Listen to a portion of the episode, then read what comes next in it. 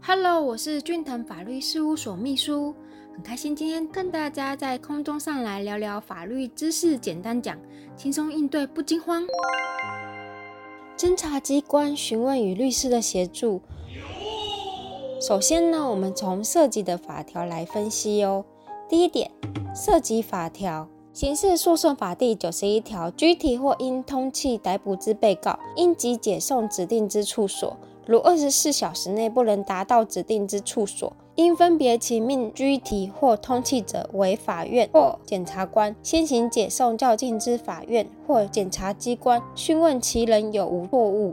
刑事诉讼法第九十三条，被告或犯罪嫌疑人因拘提或逮捕到场者，应及时讯问。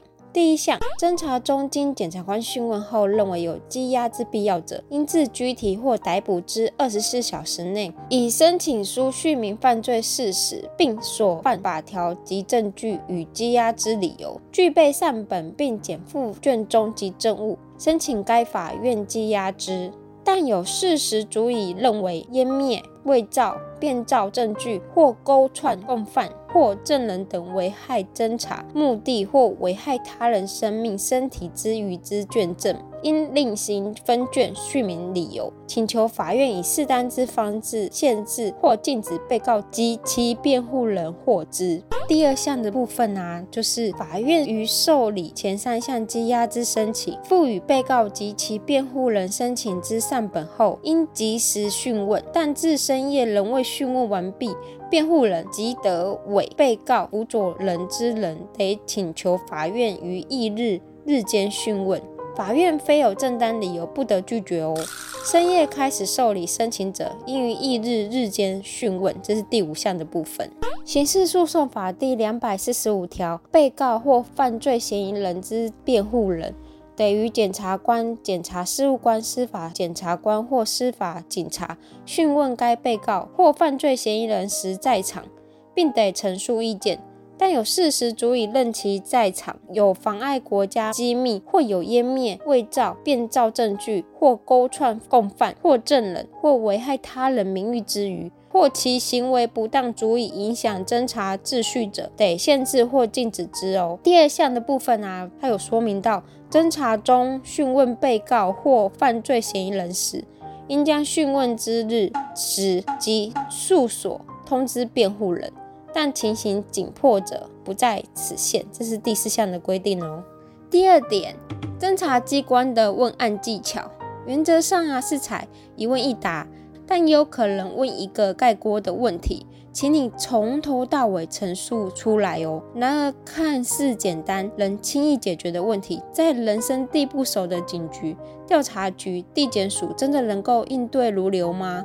对于这些受过专业训练的侦查人员，如何以问话技巧取得想要的答案，有很多种方式。纵使啊，被告就是犯罪的嫌疑人，有缄默权可以行使，但是在不断的重复询问下。往往都会想要赶快结束这个回合，吼，极力的辩解，但你真的忍得住吗？另外啊，有可能会以闲聊的方式进行开场，此时有可能会变成稍后笔录的内容哦。第三点，避免侦查机关不当的询问。从影集中啊，我们常常会看到不当的询问，有可能是来自于以过于抽象或者是意义不明的问题。诱使你主动说出对自己不利的发言哦，或者是说以所谓的不正当方式来进行，例如像是跟你说，如果不说的话，就会请法官将你判最重的刑。一般人可能对法律不甚了解，而有所畏惧，而说出对自己不利。或者是不当的陈述方式，一言之，侦查机关受过多年的专业训练经验呢，有着强大的资源作为靠山，如何在不违法法律的要求，自己做出有力的回答呢？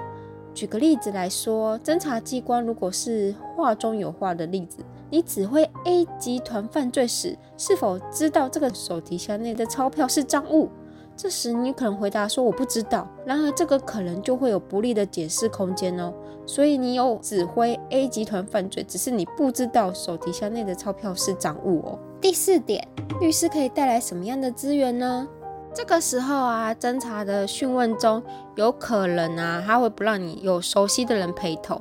如果说有个像队友一样的律师给你心理上的支援，在开始咨询前，律师协助你理清整个案件全貌，给予你适当的法律意见。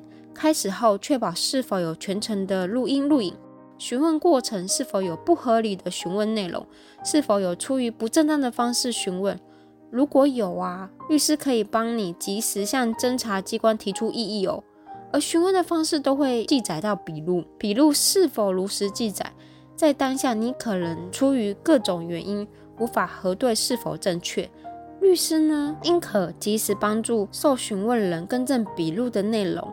若有问题不知道如何回答，可以帮你向警方说明，要求需要与律师进行法律咨询，这是你正当权益下可以行使的哦。但是，一般人可能会在畏惧的情况下，不知如何是好，急于辩解，进而有不利的陈述。